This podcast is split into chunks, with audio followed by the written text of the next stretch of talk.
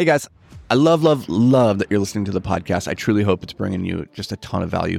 But if you ever wanted to check out the video version of these podcasts, then you should head over to YouTube. You know, they're going to have more effects, more visual stuff like that. And that, that can help the message sometimes just hit a little bit different and, you know, reinforce the, the lesson in a better way. So you can check that out. It's completely free. Go over to YouTube, search for Anthony Vicino, it'll pop up. And if that's not what you're into, then cool. Just enjoy the show and let's get to it. So the other day, I made a post about cheap dopamine. In particular, I was calling out things like porn, junk food, and video games, just saying that there is no such thing as cheap dopamine. That all dopamine has a cost. The problem is that in the moment, with these things like porn, video games, and junk food, and all sorts of other things, you don't necessarily know what that full price is that you're paying.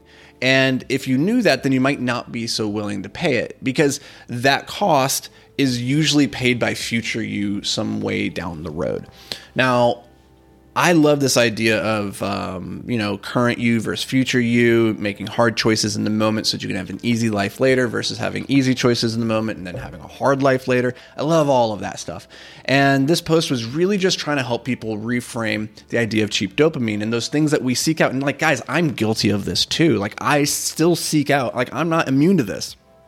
I play video games, uh, chess, not like the AAA type video games that you might think of anymore. I drink mochas, I eat ice cream, I do all these things that I tell you guys. Like, uh, I'm not telling you not to do them. I'm just saying, be aware that whatever you're doing, you're doing it with intention, and that the idea of like when we self-soothe, when we bathe ourselves in these in this cheap dopamine, there is a price to pay, and I just want you to be aware of what that price is. And one of the things that people push back on, some people push back on on that post in particular was calling out video games. And and the reason for that is uh, people have a you know a deep connection with video games. It's a form of entertainment and escapism it can be a social gathering it can there's a lot of benefits to video games don't get me wrong.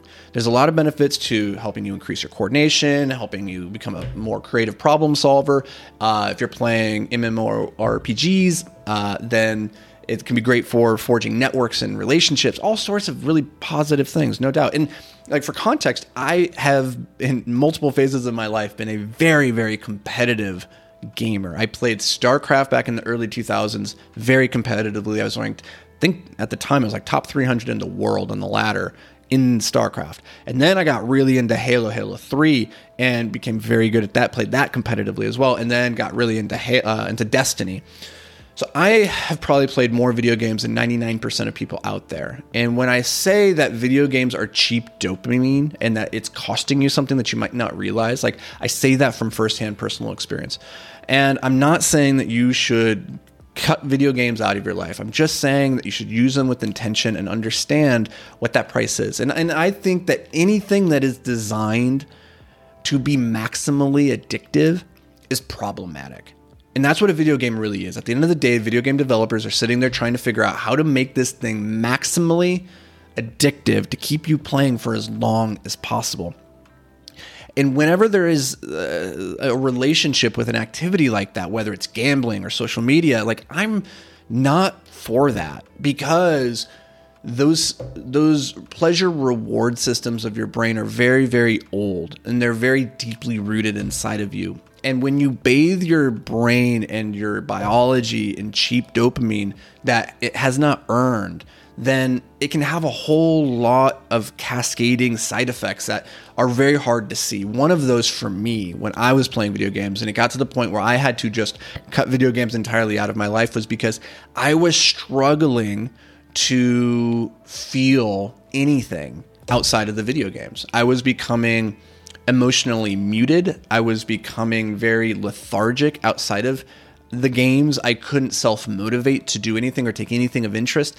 I struggled because I, I was bathing in cheap dopamine that my dopamine receptors couldn't seem to get firing in a direction that would help me in life and so that's like the very negative dark side of video games or anything addictive really and maybe you don't have that relationship with video games but just you need to be aware that it is an abnormal, a supranatural amount of dopamine that you are pouring into your system when you're playing video games. Or, you know, again, like the other things we've talked about, porn and, and junk food, Netflix, these things, they all they're they're they're playing they're playing like whack-a-mole with your brain and lighting it up like a christmas tree and that's problematic on a really long time frame.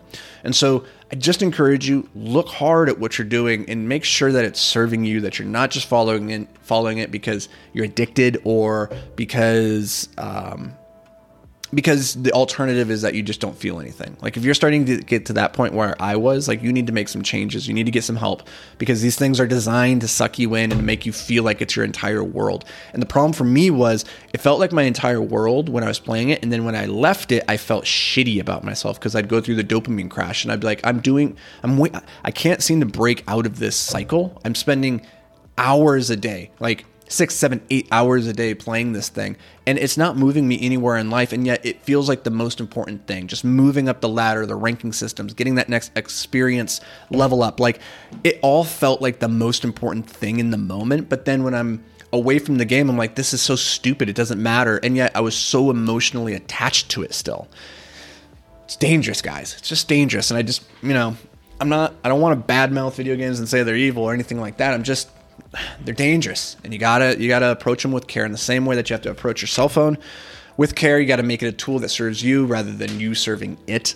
In the same way that you have to monitor your relationship with social media with netflix with food with all of these things that are artificially um, igniting your dopamine pleasure reward systems. It's just it's it's dangerous. So proceed with caution Anyway, that'll do it for me, guys. Uh, just wanted to share this because I've been down that dark path, and if you're there struggling with it right now, and you your life isn't where you want to be, um, if your life isn't where you want it to be, and you're playing video games, that's one of the very first things I would recommend cutting out. It's just easy, um, easy time that you'll get back. You'll start to reset your hedonic treadmill, your your brain's ability to feel pleasure and make room for boredom, which we did a video on on the on the YouTube channel. Uh, go check that out. It's called "Outwork Everybody by Being Bored." So that's on YouTube.com backslash Anthony Vicino. Go check that out if you're struggling. That'll that'll kind of help you maybe go through some systems that can help reset the the to your baseline. So hope this brings some value, guys. We'll catch you back here tomorrow. Until then, stay hyper focused, everybody. Hey, real quick, guys. You already know I don't run any ads on this because I want to keep it like a really awesome listening experience for you. But I do have an ask. I'd love it if you could just help me spread the word so we can help more entrepreneurs, creatives, and high performers just make more money with less stress and more fulfillment. So, the best way that you can help me do that is by reading, reviewing, and sharing this podcast. Like, the single thing I ask of you is please just take 10 seconds to drop a review. Seriously, it would, it would mean the world to me. And more importantly, it may just help change somebody's life. So thank you, and let's get to the show.